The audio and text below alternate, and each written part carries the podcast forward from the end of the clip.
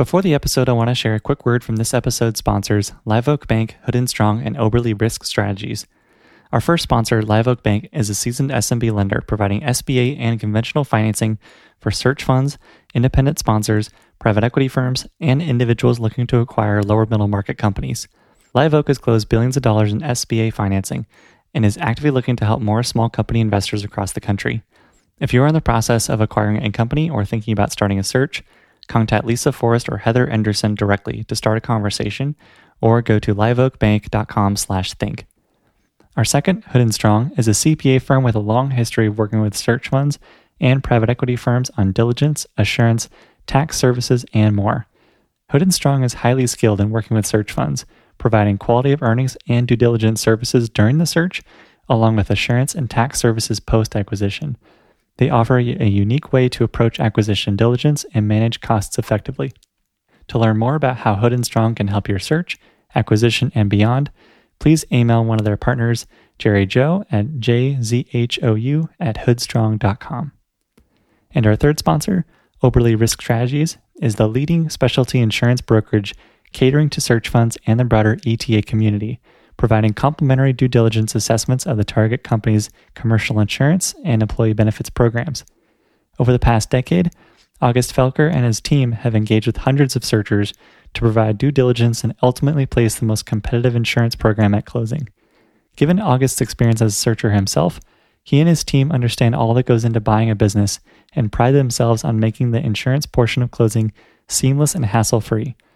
If you are under LOI, please reach out to August to learn more about how Oberle can help with insurance due diligence at oberle-risk.com or reach out to August directly at august.felker at oberle-risk.com. And now to the episode.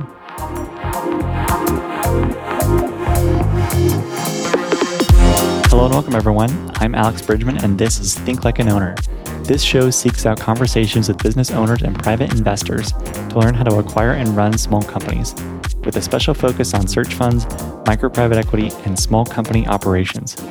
You can learn more at alexbridgman.com slash podcast and follow me on Twitter at aebridgman. And if you like the show, please leave a review and tell a friend to help more folks find Think Like an Owner. I'm also the founder of the Operator's Handbook, a print publication where small company operators share their insights and ideas for building more effective and profitable companies. Articles focus on process improvement, sales, hiring and training, managing culture, and all responsibilities within operating a small company. If you run a small business and are looking for new ways to grow and improve, subscribe today and join your peers in the endless pursuit of better at theoperatorshandbook.com. My guest on this episode is Badge Stone. Badge started his search journey with Stone Pump and Trench that was on the verge of bankruptcy when he acquired it. After turning it around, he acquired another company called Perimeter Security. He sold both and then co-founded WSC and Company, which is now one of the most active search investment firms in the US. It's backed over 100 search funds and over 50 operating companies. WSC's seven person team is based in Charlotte, North Carolina, and is investing out of its second fund a $100 million fund closed earlier this year focused on the traditional search fund model. During our discussion, we talk about turning Stone Pump and Trench around, lessons learned from over 100 search fund investments, a few notable companies he's been a part of, what's typically missing in a new company, and a wide ranging discussion on board construction and usage for entrepreneurs and investors alike. This episode is fantastic, and I learned a ton, and I think you will too. It's great to finally chat with you, Badge. I've been looking forward to having you for quite a while now, ever since Colin Hathaway recommended you. So, really excited to chat about your search investments, Stone Pump and Trench, Perimeter Security, and all these other businesses that you've been a part of. Can we start with your background and work up to the point you are today? Yeah, that's great. And Alex, thanks for having me on. And thank you for what you do too. Thank you for the podcast and inspiring people. And certainly Colin is a hard act to follow, but I'll try. So I found that as I get older, this story gets longer, but I, I, think it's important to go back to the beginning. So I was born and raised in Eastern North Carolina. I'm a farm boy. My mom and dad started our farm over 50 years ago. We mainly did cotton, soybeans, and wheat. I joke to people that growing up on a farm was my motivation for a higher education, but the truth is it was my best. My father drug me around to the bank. My mother taught me how to treat people, have impact in the community, put people first. And, and so I was very fortunate. I think it's in my DNA to be an entrepreneur, to be in small business, but also there was a lot of dinner table education. I think of some stories of the past with my mom and dad. You know, my dad, he was 21 years old. My mom and dad came from humble beginnings, but had a very loving, supportive family. But my dad walked into a bank when he was 21 years old. They lent him $25,000 to start his farm. And that always inspired me. Like, how do you do that? And my mom and dad were living in a trailer and my dad shows up with a brand new cotton picker. And for people that don't know what that is, it's a harvester that collects the cotton when it's time for harvest. And it's very expensive, it's very big. And so he pulls up to the trailer, and my mom comes out and she's kind of upset. And she says, Honey, like, I thought you were going to build me a house. And he said, Honey, this is going to build our house. And so those types of learnings for me and what my parents did for me were invaluable. Though my dad said I didn't really work, I have W 2 income when I was 10 years old, 70 hours a week. And so I can prove it to him, even though he says I didn't work very hard. There's no child labor laws on farms. So he made it through with that. Great community, very rural, good people. But I got a scholarship to go to the University of North Carolina at Chapel Hill called the Morehead Scholarship. And I don't want to do a disservice to my family, but it really did change my life. It opened up my eyes to the broader world. Before that scholarship offered me the chance, I'd never flown on a plane. I had never been on a train. I had never been to Europe, Central America. It just exposed me to so much more. And I had this strong, solid foundation of what my family had taught me, like very simple things do what you say you're going to do, work hard, have high integrity, all the fundamental characteristics you would want. And it just allowed me to expand on that at Chapel Hill. And so I was a business undergrad, great business school there, minored in Spanish.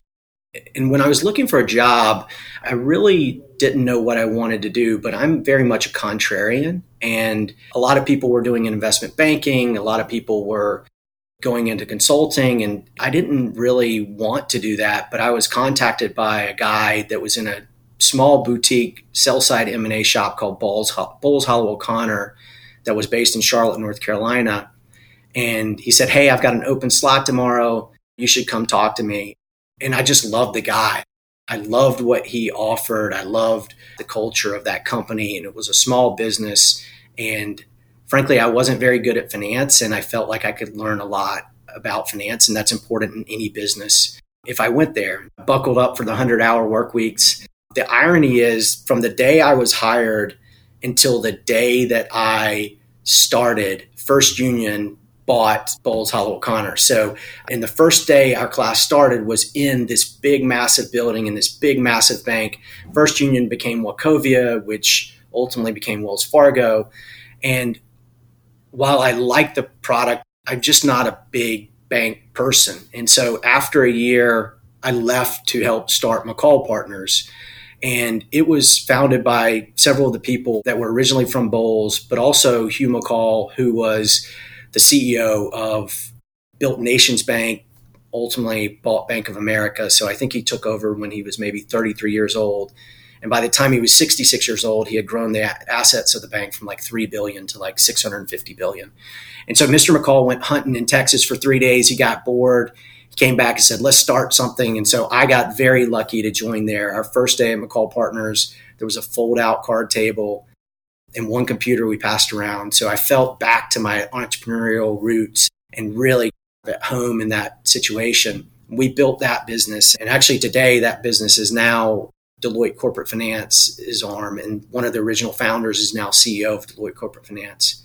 But after a couple of years of being there, I love the people, but I just didn't love the transactional product. I missed the impact that I had on the farm and the managing of people in the fields and really providing that for people. I really wanted to get back into operations. It's very difficult to break out of the investment banking, private equity, business school track but I really wanted to do it. And I bumped into a guy who introduced me to a guy. As serendipity would have it, I landed at VF Corporation. At the time was about an $8 billion public company. And you can scratch your head and say, I thought you didn't like big companies, but this company had a very small SG&A. It really didn't have a lot of administrative overhead, which meant as a 20 something year old, I could do something things that I shouldn't have been doing at that age and had a platform to do it. So I really enjoyed my time at VF and really saw a path to potentially being CEO there. Love the people. By the way, VF is an apparel business, Nautica, Jansport, Wrangler. So a lot of names you hear of, just people typically don't hear of VF. And so I moved to Nashville, Tennessee, really learned from the management team there. It was a really sizable business, but they were turning it around, the division I worked in, and I learned a ton about firing bad customers, hiring the right people, reading balance sheets, really operating an excellent level. The management team of VF, and still continues to be, are just exceptional leaders and developers of people. And so my father came to Nashville, and my father doesn't come to concrete very often. But when he did, he said, I realized that when you got out into the working world, you would do so well, you would never go back and round out your education. And it really struck a chord because you have to know my mom and dad, and that they just never forced, they let me make my own path decisions. And so my dad, when he said that, I really considered it. So I applied to Harvard for business school, thinking there's no way I'll get in. I love VF. And uh, somehow I got into HBS. And I had a chance to run a small division of VF or go to business school. And I said, I can always come back to VF, but I can't go back to business school. I was getting older. So I went to business school and decided not to interview. I said, I'm not going to interview here because I knew I might end up back in Wall Street and I know I'm attracted to different things. And so I said, I'm either going to start my own business or go back to VF. And I found out about search funds. And this was in 2006. And for me, it was love at first sight. I just couldn't believe that people would give me money and their time, which I didn't have any money. I had a lot of energy, not a ton of experience, but they would give me their money and their experience. It just sounded too good to be true, but it was in fact pretty amazing. So launched a search fund in the teeth of the credit crisis in 08 with one of my section mates from business school. We searched for about 14 months and after our umpteenth deal fell apart, we picked our heads up and looked around and said, Gosh, the world has changed. We're stewards of our investors' capital. Do we think we have a high percentage probability of closing a deal? And we felt like in the next 12 months, which is all the capital we had, the probability was a lot lower than we thought was good for investors. So we socialized it with our investors and said, hey, we think it's going to be an unbelievable buying opportunity in the next 24 months, but we only have 12 months of capital. And they just said, uh huh, you're right. You only have 12 months of capital. And so we just decided that, hey, we need to send the money back. And so we sent the second year capital back. And, and that was a failure. That was, we set out for a goal but our investors were incredibly supportive and remain supportive. My partner became the youngest operating partner at TPG. He's now CEO of the business. He did just fine. And I started looking for a real job. And I found two companies that I was considering, and they were bigger companies. Actually, both were public companies. And I just didn't, the fit didn't feel right. I tell people like four walls can't hold me in. As luck would have it, one of my investors, after a lot of peanut butter jelly later, and actually a very supportive girlfriend who is now my wife because I had no money, especially at this time. I think I got down to like $500 in my bank account. I was at the edge of emotional and financial edge. And so one of my investors kicked me this company and I bought it. It took two and a half weeks. So after two and a half, three years of searching, it was only two and a half weeks from the day I found out about it to close. And I felt like my life had prepared me for that moment to be able to close this company. And this company, I, I tell people it's a crap business. As a crap business, we pump sewer. So we did diesel driven pumps that moved a lot of sewer and a lot of water and trench safety products to protect people in underground. So I'm certified in dirt. So from there, I thought this was going to be the rest of my life. This is what I wanted to do. This was my dream. And I operated that business for about five and a half years in total but I was approached actually two separate times. So I sold the Carolinas and then I sold Tennessee to two separate strategic buyers that were going to come to my market. And it's all about the families of those businesses.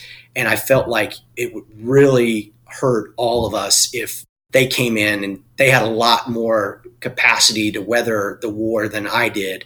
So I ended up selling the company to them. And as luck would have it, during my operations, well, I guess I wasn't very lucky, but I lost a lot of equipment to theft. And I put in this electric monitored security fencing system with an eye towards, gosh, it's really solving my problem. I'd love to buy this business. So after I sold the equipment rental business and bought, operated, sold that, it was over a five and a half year period, bought this security business and I ran that for a year and it does electric monitored security fencing.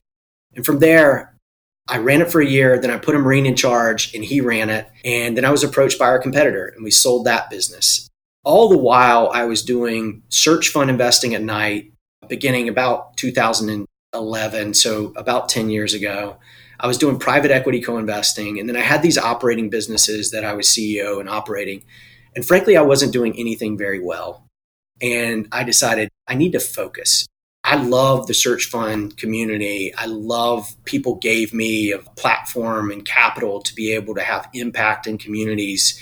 And I said, gosh, I think I can amplify my impact. I can actually go out and help people and learn from the mistakes I had and did during my search and operations and help them. And so that was the genesis of WSC and Company, partnered with Ed Wissinger, who was my search fund investor who kicked me the company and he was a prince of a human being, and a guy by the name of Macon Carroll. We started WSC with the whole thesis of, hey, we want to be additive to this already incredible search fund community. And we also wanted to bring the South exposure to schools, but also exposure of aggregating and curating talent of people from the South that could help us with geographic knowledge or industry knowledge to fast forward. And so it would amplify even our search fund backed companies and allow them to sit on the board. So that was the genesis for WC. We're over five years old now, but we've been investing out of it for over 10 years. And we've invested in over 100 search funds a little over 50 operating companies. We don't only invest in the Southeast, we invest in the traditional search fund asset class in general, as you would read about in the Stanford Search Fund study, and we invest globally. But a main focus is the United States, probably 75, 80% plus. But we do also look in LATAM, mainly Brazil, Colombia, Mexico, and our whole goal is just to support operators and searchers to pursue their dream, much like people did for me. This is a payback model. And that's what I was fortunate to do. And now I'm fortunate enough to do that. I'd love to hear first off, how did you close your first business in two and a half weeks? Had the process already started and you came in midway or near the later stages of it? How did that happen? Yeah, it was really fortuitous, I guess, but in different from the traditional search fund model, it was actually a turnaround. So I think Professor Grousbeck and others would say, hey, you need to avoid that. It's got complicating factors. I do agree you need to avoid it, but for different reasons of why they think, and I can expound on that. But basically, when my partner Ed Wissinger called and said, Hey, you should take a look at this company, I said, I can't do it. I'm done. And he said, It's literally two and a half weeks from chapter seven. And so it's going to either go out of business or we're going to buy it. And so had the capital, didn't need to secure debt financing. So that was helpful to be able to do it very quickly. Immediately, because of how dire the situation was, there were 53 employees. They gave me complete access to everything. So typically, a lot of time is wasted by people trying to have information and you can't meet employees. I was given the entire roster with phone numbers of employees and I called every single one of them with the exception of one guy who never let me live it down as far as not calling him. But I had to go through and come up with a plan of how to fix the business very quickly. And it was really interesting. It was like a 10 page PowerPoint. And after six months of doing it, I looked back, but there were two beautiful buildings. One was like a Taj Mahal corporate headquarters. Another was like build to suit building that was on an awkward size yard. You could be in equipment rental for five minutes and realize you need a square yard. And so the plan to turn it around was very quick and very formulaic. Unfortunately, a lot of hard decisions were made as far as we went from 53 down to 22 employees on the first day. So here I am never had a direct report, had never fired anyone. And on day one, you're sending home half the families. And my wife is very experienced, like executive VP, and built a, a tremendous business. And she talked to me about feeling nauseous and basically vomiting in a trash can, which is exactly how I felt that day. But the reality is that those 22 families wouldn't have survived. So I think it was just a combination of all those survived in the business world. And so we were able to turn it around, but it really was the preparation of I understood exactly how to get the deal done and to paper it. And the legal side was the longest, but it was, again, it was in pretty dire straits. So it needed to be corrected quickly. And that's what I loved about a turnaround. Like you had no time to waste on decisions. So you just made a decision whether it was right or wrong. You just had to go with it. Yeah. Can you talk more about what the business was run beforehand? And then what made it such an interesting opportunity that at the edge of bankruptcy, you were willing to buy it and run it? Yeah. So I think I have to talk about the Great Recession because it was being impacted by that. But I think a lot of it was because there had been multiple people in charge of the business and they made different decisions that were not good decisions. They invested in the wrong equipment. There was not a server in this business. So there was no coordination. Like I'm big on people, process, and technology. There was none of that. If the salesperson left, the salesperson took their entire book of business, implemented Salesforce.com, implemented a server with a central file sharing system, and they had none of that. And what was worse, actually, Alex, was that they had two leaders. And really, they had three leaders because there was a small private equity guy, and they were not aligned and they divided the culture in a way that was so toxic. Look, they were good people, they had good intents. But when you get into tough situations like the Great Recession, it's challenging. But what I saw behind it all was there still were great people as I had those conversations that just wanted a shot it's amazing. Like when we go into a recession, what happens? People pave roads. They can see that. What you can't see is that Eisenhower and what happened in the development of our underground infrastructure and the planting of trees, which have now matured, have infiltrated our underground. And so the ability, like, to see that and say, gosh, Knoxville, Tennessee, Charlotte, Charleston, these cities are going to have massive changes in their infrastructure and we basically rented the equipment to the people doing that. So I didn't care who did the work. I just wanted to be the equipment they used. And the type of, we were very specialist. So it was more engineered systems. It wasn't like what you call yellow iron, like a Caterpillar tractor, you throw them the keys and you rent it. You actually had to have technical knowledge of flow and of pressure and things that you added value to your customer. And that really attracted me to the business. Can you give a few examples of what kind of equipment you would be renting? Like, I have no idea what uh, pump and trench type of equipment looks like or even does. Can you explain just a few fun examples, perhaps? Yeah. So, if you've ever seen a tractor, like a big diesel engine on a tractor trailer, so take that diesel engine out, put it on a trailer, and attach it to a pump, like a, a, valve that you can actually move liquid through. And so you've got the ability to move thousands and thousands of gallons per minute. If you're doing a stream restoration and you need to divert, the easiest way to think about it is think about repairing uh, a sewer rehab. You have manhole to manhole and the pipe goes between.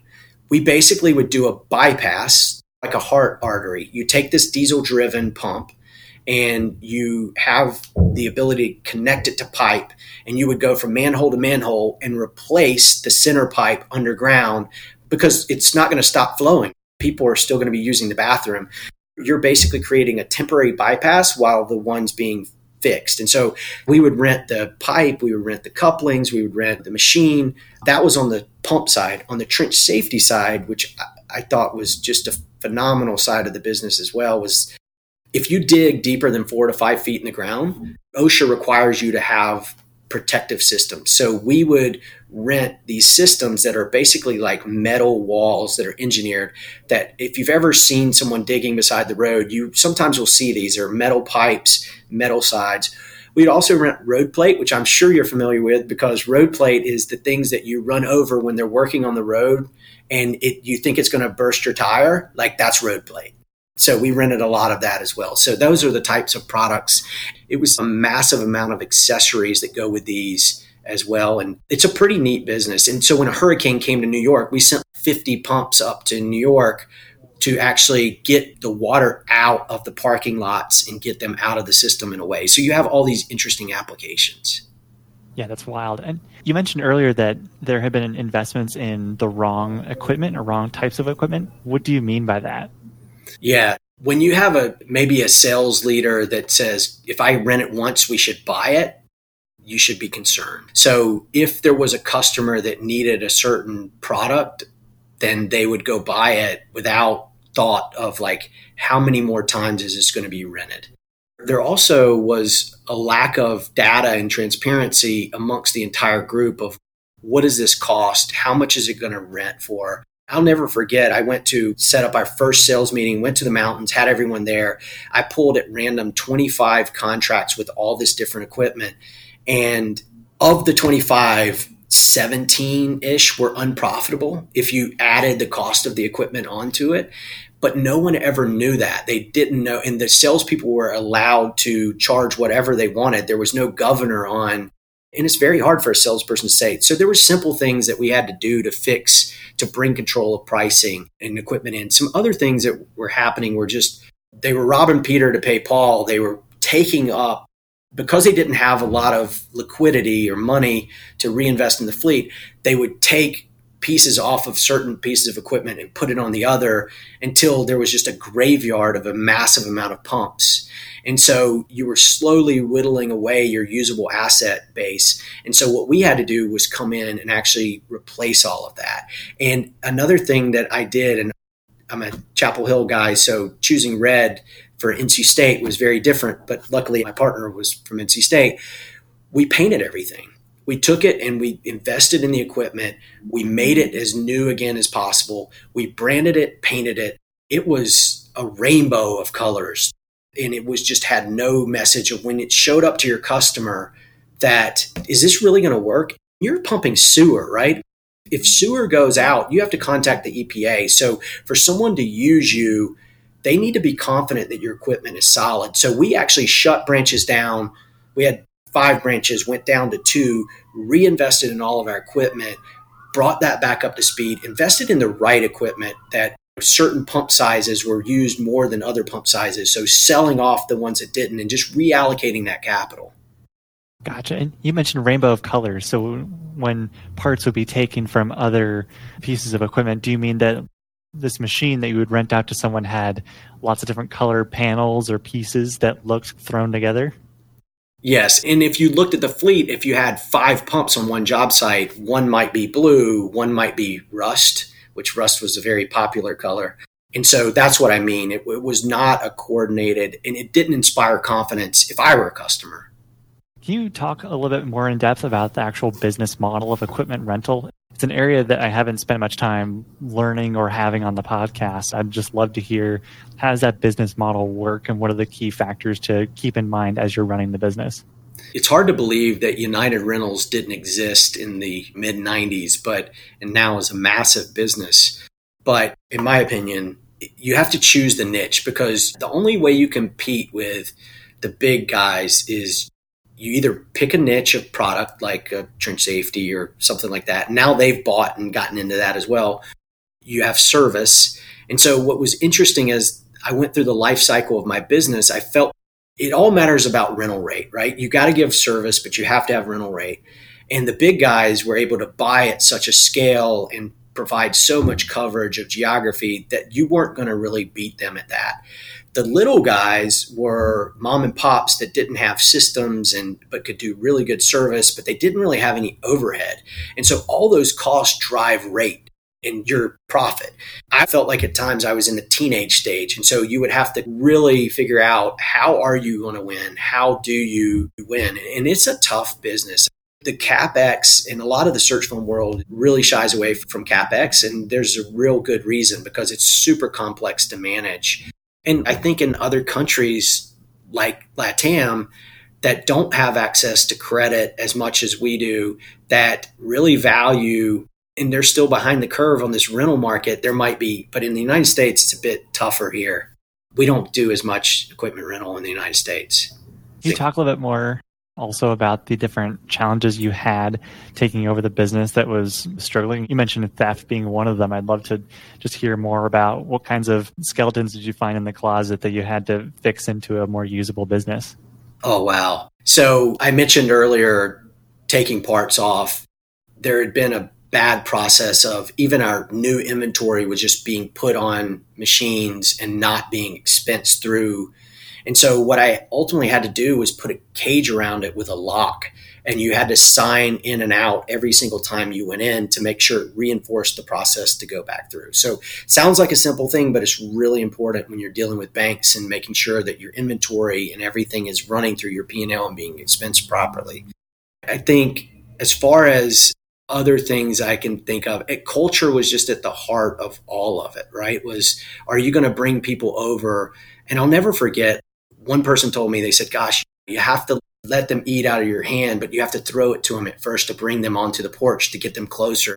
And that visualization always stuck with me. So culture was a big change that we had to do as well that I think was incredibly important because I wanted to the first day as hard as it was, I had been in banking where people are always fearful that they're going to be cut and I wanted to cut deeper at once and then come back out of it if I needed to, instead of dragging on the cuts and having the culture suffer. So I think that's another thing that we really tried to fix and drive forward. And I had great people. I, I started getting really great managers and great people that believed in the vision and wanted to drive it forward. You also spent a few minutes on the perimeter security business too. That was interesting, the one that you were a customer of and then found that it was pretty useful and helpful and decided to go buy it.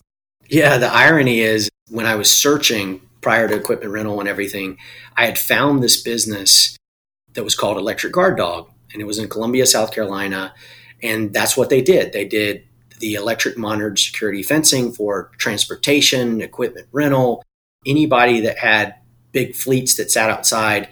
A chain link fence is only so protective. I always found it ironic that the insurance company would charge you or give you a $35 break if you had a security system on your building. We had millions of dollars sitting outside with a chain link fence and, and tons of scrap yards around us. Like an interior alarm system didn't matter. And what this system did was provided a protective barrier that was electrified inside the chain link fence. It was all solar powered. And if someone penetrated and cut that barrier, first of all, they wouldn't because it's a deterrent and they would move to the next victim.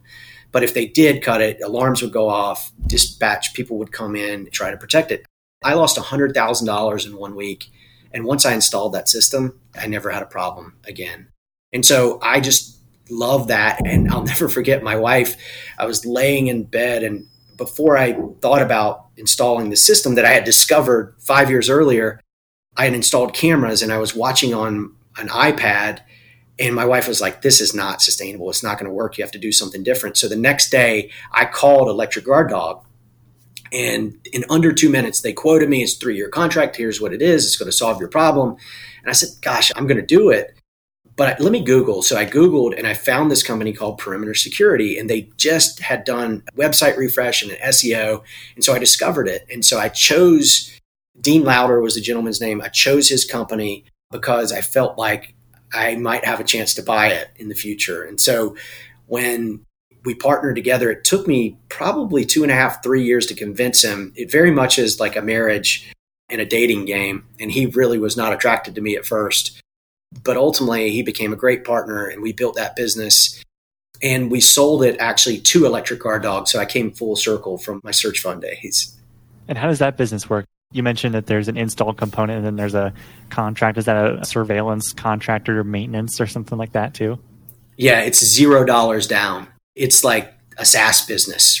It's a beautiful recurring business. And so you basically, as Perimeter, we went and installed the system and basically we charged a monthly fee and people never took it out because it worked. That's outstanding. And then once you sold the two businesses, you, mentioned how you were thinking about what you wanted to do, what you wanted the next phase and chapter of your career to be. What sorts of things did you weigh in your mind, and what became really important to you after you sold the businesses? Yeah, look, I have a lot of friends that when they sell their business, they go through this period of self discovery. And frankly, I had all along been thinking about doing something in the search fund world. And I did it pretty quickly. I think September of 16 is when I sold the security business and we were pretty much open for business the next day and had been investing in search funds. So I didn't have that lag. I guess I know myself. I just have to work through it. I was exploring do I go buy another company? Do I take time off? Which to me, that just seemed like a recipe for disaster. Or do I do an incubator model before the incubators had started of where you just have an entrepreneur in residence? Or do I do the traditional search fund route? And the more I thought about it and the more I came back to it, when I owned my businesses, I would go to these trade shows and I would try to fit in with the equipment rental people and the security people. And, and I did, and, and I enjoyed it. But in the background, the traditional search fund community always just felt like home. The people were always there, they were always supportive. And I wanted to be a part of that. And I saw the growth with my partner Ed and my partner Macon. We saw what was coming and just said, gosh, this makes perfect sense. And in our businesses, we use, I don't know if you've heard the book Traction or the Entrepreneurial Operating System, but it's all about focus. What gets me out of bed in the morning and what I do is that I think the search fund model is fascinating in that you take people that are recovering bankers or recovering consultants that all they want to do is operate and have impact. Make no mistake, I'm a capitalist. But the driver for me is like having impact. And I felt it personally at Stone Pump and Trench and in the security business of Stone Pump and Trench. I had a guy that he lived in a trailer. His kids didn't go to the best school. And by the time I sold the business, he was making over $100,000 a year. He bought six acres of land. His kids were going to a better school. That's what life is about. And the search fund model takes an incentive structure, attracts that talent, and puts it out into the communities, into these businesses that the owners have become bond like in their decision making for all the right reasons, by the way, because they're 70 years old and, and it injects that new energy and that capital and it unlocks this real talent. And frankly, I know it sounds cheesy, but that, that's what we need in America. We need people to come into this community and make change. And for me, now we have over 6,000 employees in our portfolio companies. And to me, I know, though I personally don't touch the give the check to the guy when I sold the business, I know all that's happening. And so it just crystallized for me that this was what I was made to do. And frankly, it's what I want to do for the rest of my life. And people often ask, they say, What's it like being an investor versus being an operator? And I'm like, make no mistake, I operate. Like I'm an operator. Our whole group here are just operators through and through. This is just a different industry than I've operated in. Yeah, certainly. And with over 100 search fund investments, there have to be a few key themes or lessons that you've pulled from that experience for now 10 years of it. Can you walk through some of the most important lessons you feel you've learned from all these different investments and all these different situations and companies and entrepreneurs you've been a part of? I think the first thing that pops in my mind is that I put so much pressure on myself, and I think most of our searchers put so much pressure, and they feel like the outcome is binary. And the outcome is not binary. And what do I mean by that? Oh, if I search and I don't find a business because 30% of people don't find a business, I'm never going to find another job. That's not the truth. I failed in my original search and I was still able to find my path to CEO. And so did my partner. And then when I was selling my business, I thought I was either going to be make zero dollars or multiple millions of dollars, and it just wasn't true. And, and I think to me, that's one of the things I try to work with our searchers to don't try to focus too much on the outcomes. Chop the wood, carry the water, do day to day, work hard, do the best you can do. But that's one thing. I think there's a lot of other things like market size matters, but one of the key things I think a lot about in, in search, there's lots of things on recurring revenue, there's industry growth, and there's industry size. That all is absolutely critical as criteria. But one of the most important criteria for us here is this situational dynamics, and it goes back to people. It's do you have the ability in your search to be the son or daughter that this person has never had, to connect with them, to take care of their legacy and the families of their business? do you like to do that?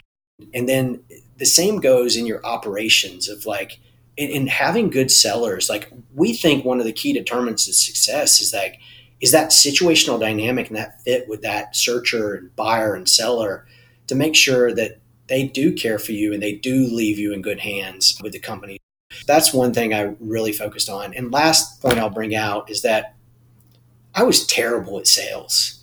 Luckily, my wife was a really good salesperson, but I did not understand what it took. And I was very relational, and I should have been a bit more, not lose my relational, but be a bit more transactional and, and understanding the metrics and what drives through that. I'll give you an example.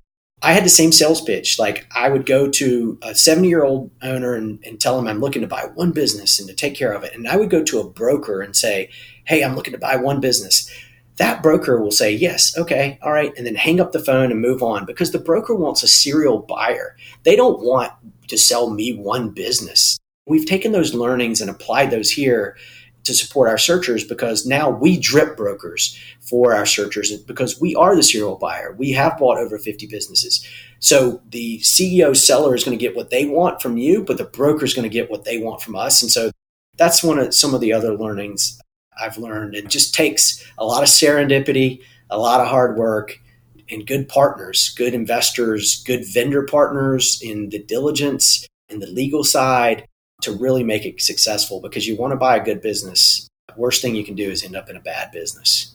There are a few example companies that you've invested in where that demonstrated your concept of situational dynamics really well.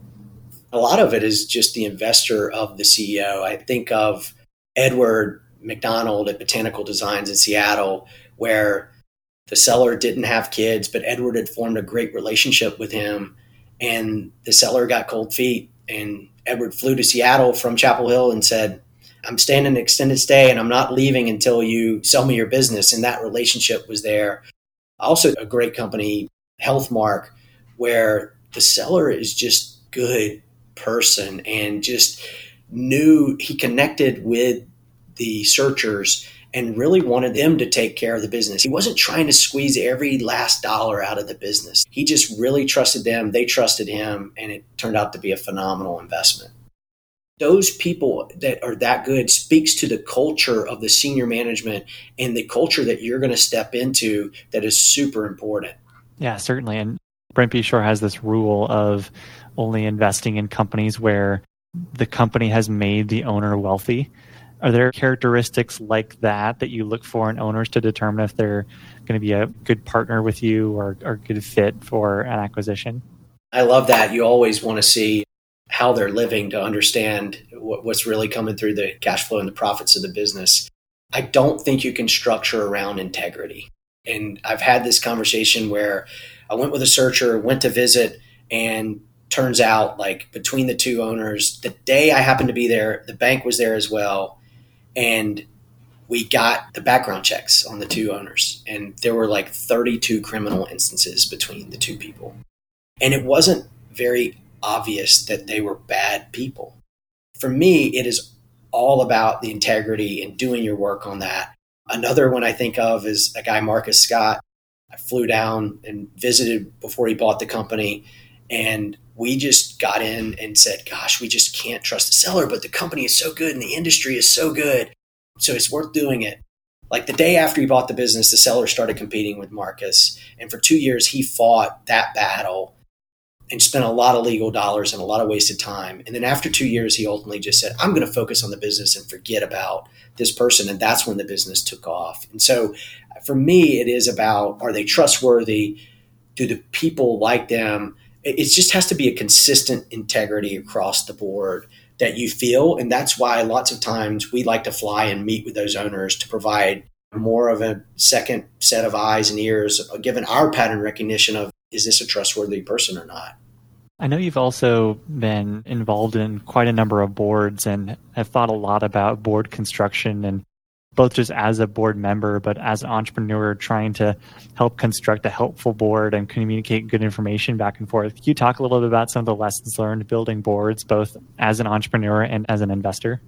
Yeah, I think what's really interesting is most every business that we buy, and probably every business that we buy, typically has two problems. One is a sales problem, like lack of commercial sales effort, and the other is financial controls.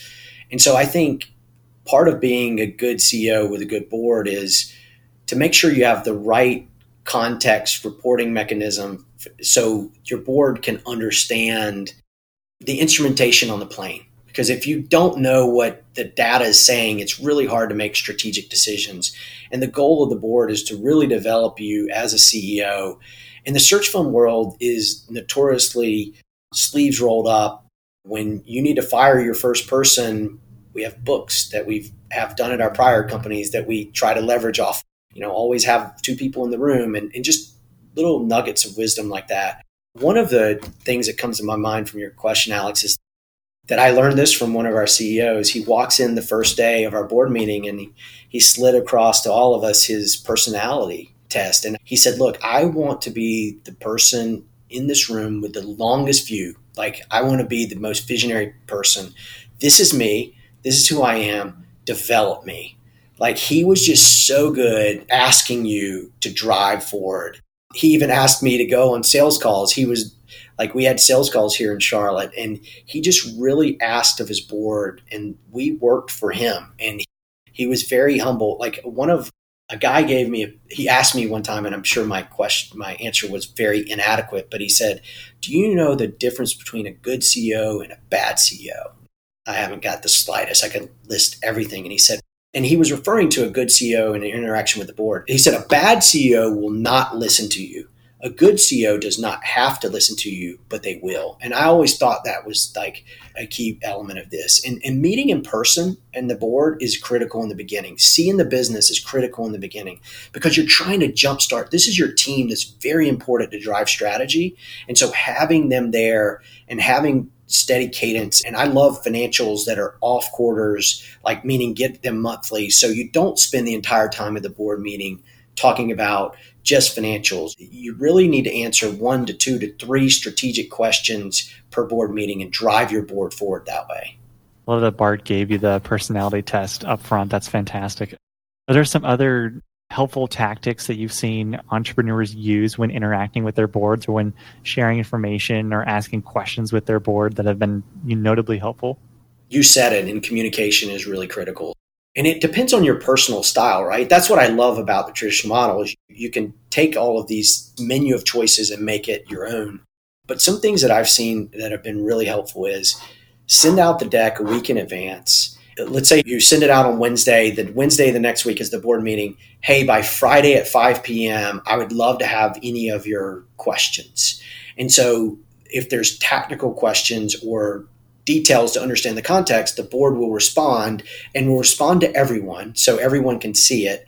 And that way you don't waste time in the board meeting on trying to understand every little nook and cranny of and you can focus on the real meat of the matter. So that's something that I really love when CEOs start to do. I've seen other CEOs that have done individual one-on-one pre-calls where they will actually talk about that. I think another good piece of advice would be work with one of your board members to talk about the content of the meeting and make sure you're on mark and developing there. You really do need to get as consistent in your materials as early as possible so you can establish trends over time and be more effective in your decision making. When you say consistent in materials over time, do you mean just the format of a meeting should be the same or the, the types of information you provide should be consistent? Can you dive into that just a little more? Yeah. So a lot of it is like financial reporting or how you're going to attack two questions. Again, to go back to Bart and Matt, how they actually did the Amazon letter, right? Which letters are so much harder to write than the PowerPoints. And so the narrative that they had was five or six pages. You had financials that we had a meeting the night before on financials, any other questions, dinner, next morning, you went through the meat of the narrative. So to me, that set the tone initially. And that's the expectation was every single meeting we were going to have exactly the same. They weren't developing it on the fly. And frankly, as someone when you're a first time CEO and you've never had this structure before, how do you standardize? And so leveraging your board to work through that and your quarterly reports and all the things that have worked very well. It's all about minimal time in administrative production, maximum time in content. And then when a CEO is thinking through the numerous issues in the business or challenges to overcome, what types of challenges tend to be you've talked a few times about the two or three things that are most important for a CEO to work with his or her board on. What are some examples of items that are really helpful and important to talk about with a board? And then where does that cut off? And those topics below this line just should be handled either one on one or just with the CEO's team? You have to really think about what's the board's role and strategy, but but search is a bit different. It, it is more hands on, especially in the beginning. So I think it probably evolves over time, is my answer. In the beginning, you really do need to feel open. Like I've gotten feedback from boards I've been on that the searcher in the first couple of board meetings were just scared to death of the board because the board can fire you. And that is worst case outcome. Nobody wants to do that. I think in the beginning, it is educating your board, talking about people in the structure of your transition. So in the beginning, it's like, where are we having problems on transition? Don't screw anything up. You bought a good business with good people. As a first time CEO searcher, we are inclined to action. The goal of the board is actually to pull the reins back and just say, be patient, take your time, more data, more information, better decisions happen. And so a lot of that is the beginning, but it's people is a big part of discussion always in boards and what industries you're attacking and how you're doing that. And so having your org chart that what it is now and what it looks like in the future, I love seeing that because to me that maps to the plan. EOS is a great tool that allows you to get that 10 year, five year, one year, quarterly, weekly look. You're not going to bring the weekly tactical things to the board. You're not going to bring all the minutia, but you're going to bring them that high level strategy and how can I point to this area and get to where I want to go. I love that. Moving into some closing questions, what college class would you teach if it could be about any subject you wanted? I would teach about entrepreneurship through acquisition. And in fact, I feel very fortunate because I do that now. Like I've helped set up classes at Kenan Flagler at Chapel Hill and at Darden and Fuqua. There's great professors there. And I get the luxury of going in there and actually talking about these stories. And so for me, there's nothing else I would rather talk about. And I went back to my fifth year reunion at business school and there were like 50 of us in the room and the president of our section asked like how many people are happy? And only like five people raised their hand. That was very sad for me. And i just feel very fortunate that like i'm doing what i would love to teach. And by the way i think most people in the search fund world do it for it's a mentorship first model and they kind of want to be professors anyway. Ultimately i may find myself in that path but now i get to do it a few days a semester in the fall and the spring. That story is sad. I, I hope you did raise your hand I did. What were some of the excellent? That's that's very good to hear. What were some of the most common reasons that folks felt unhappy? I think being in bigger organizations that they felt like they weren't having as much impact as they wanted to. Like it, it seemed that to be a common theme that and I think there's been a huge shift that most people ultimately just wanted to run their own business. That seemed to me that they just felt like they weren't having the change and the impact that they wanted that's been 10 or 15 years since I had that conversation. So it's hard to kind of remember everything, but that kind of sticks with me. Yeah. I hope more would raise their hands today. What strongly held belief have you changed your mind on? This is interesting. And by the way, I think I'm not fully developed on this yet. So it's going to be pretty raw here. But we talked a lot about work ethic and working hard. And I've always been taught and believed that everything worth having is really hard and hard work will get you all the way there. And that's not the case. I'm not saying you shouldn't work hard. I think you have to, but you have to think about it like I've seen people work really hard and buy businesses, and the industry winds turn on them, and they're just unlucky. And so you have to think about strategy. You have to think about the luck of being in the right industry.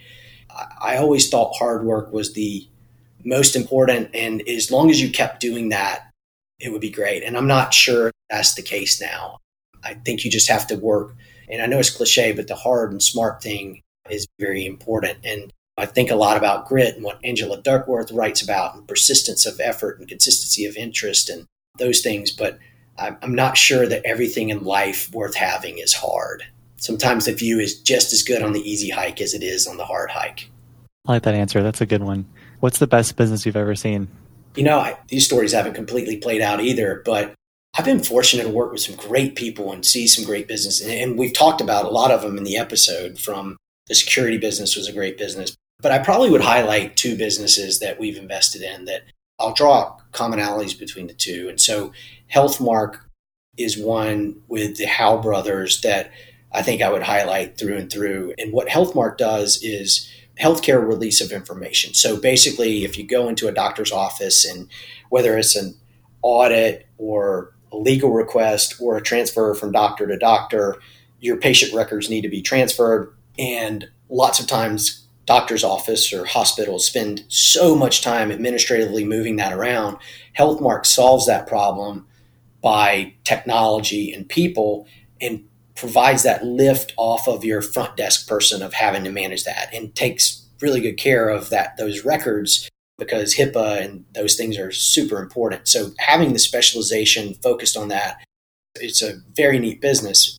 And then Agasus, and I'll talk about why both of them are successful in my opinion, but and then Agasus is a Brazilian based hardware as a service business. And I served on the board of both of these businesses. And what is hardware as a service? Let's say Brinks moves into Brazil and they have a thousand people and they need to outfit them with a Lenovo laptop and an iPhone, then our company can actually buy the computer, we finance all of that, and we set them up. And it's pretty amazing because you think about the IT person, at least I do when I was at VF, the IT person that would do the individual laptop setup and then have all these laptops in the corner. You walk into our company in Sao Paulo and they have like hundreds of locations that are all loading the software at once and like really efficient, very effective, really good for the client. And the CEOs there are Renee and Yao. In both of those businesses, we've talked a bit about people process technology. So Healthmark, they bought from a good seller, like PeopleWise, like Scott Bagley, who now actually is an investor in the search fund community, is a great person and he had set the business up for success. It was high growth, high margin, and he had actually already installed EOS. It's one of the only businesses that we had bought that actually had EOS already installed. And then Matt and Bart just added onto that. And people wise brought in, they were able to paint a great vision. Like I think in business school, I learned that I studied all these people, and there were only two things I could figure out that made them great. And they were great storytellers. They could paint a vision.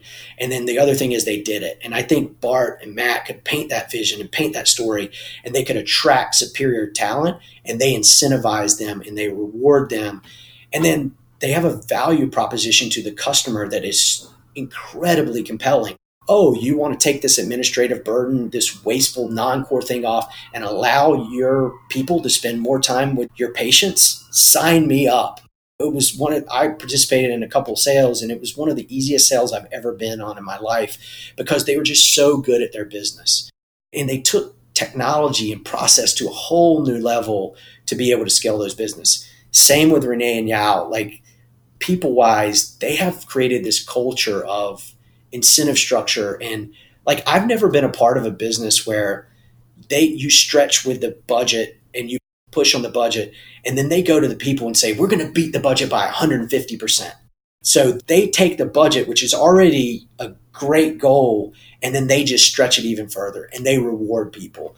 And so bought from a good seller, some of the sellers are still in the business, so same people things and they made a comment one time. They believe in low profile CEOs and they don't, they have so much humility and they take EOS to a whole new level. Like every person, I think they've grown from, I'm going to get this wrong and they're going to kill me, but 40 people to like 250 people in a very short period of time.